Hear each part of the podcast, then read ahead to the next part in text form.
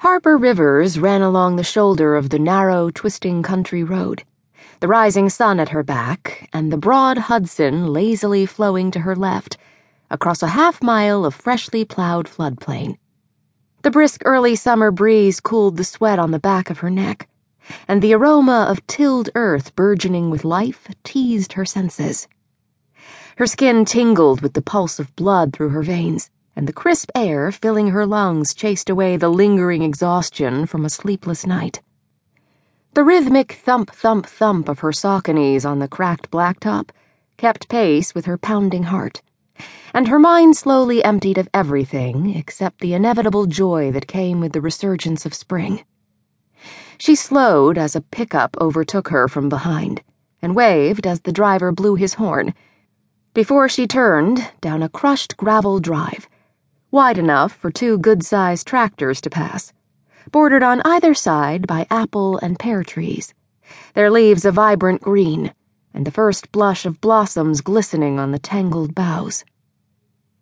A half mile ahead, a stately white country house, reminiscent of a southern plantation home, with a pillared two story front porch, sat on a hill above the river.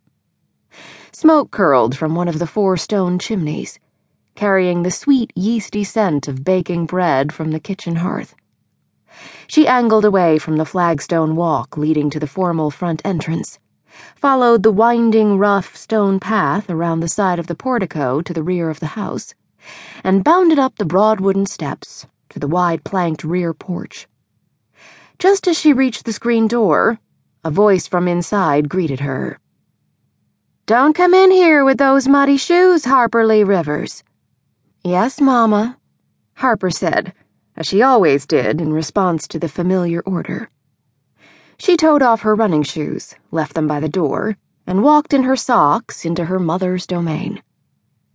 The kitchen, the informal meeting room for the entire family and most visitors, stretched almost the entire length of the rear of the home, dominated by a 15 foot long timber table that had been carved from the hickory trees that once dominated the hilly profiles of upland New York farms.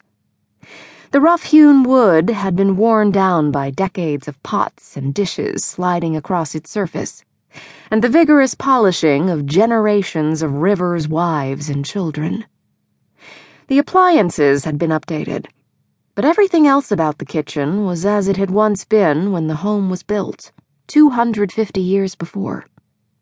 The counters were of the same dark red brown hickory as the table, the long thin grain interrupted here and there by darker knots and whorls. Hand cut beams bearing the square scars of the axeman's blade supported the white board ceiling, and gray green flagstone formed the entrance floor adjacent to the oak floorboards. An open hearth, four feet square and just as deep, held an early morning fire to chase away the chill. Her mother pulled a pan of biscuits from the double stacked oven and slid it with practiced efficiency onto a stone trivet on the wood counter. Harper made a fast grab for one and just as quickly snatched her hand back when her mother swatted at her with a wooden spoon. You know they're best when they've cooled a little. Sit and drink your coffee. Harper pulled out a straight backed wood chair with a leather seat shaped to comfort by decades of occupants, plopped down at the table in her usual place, and stretched her legs toward the hearth. You're up early, her mother said, sliding a mug of coffee in front of her.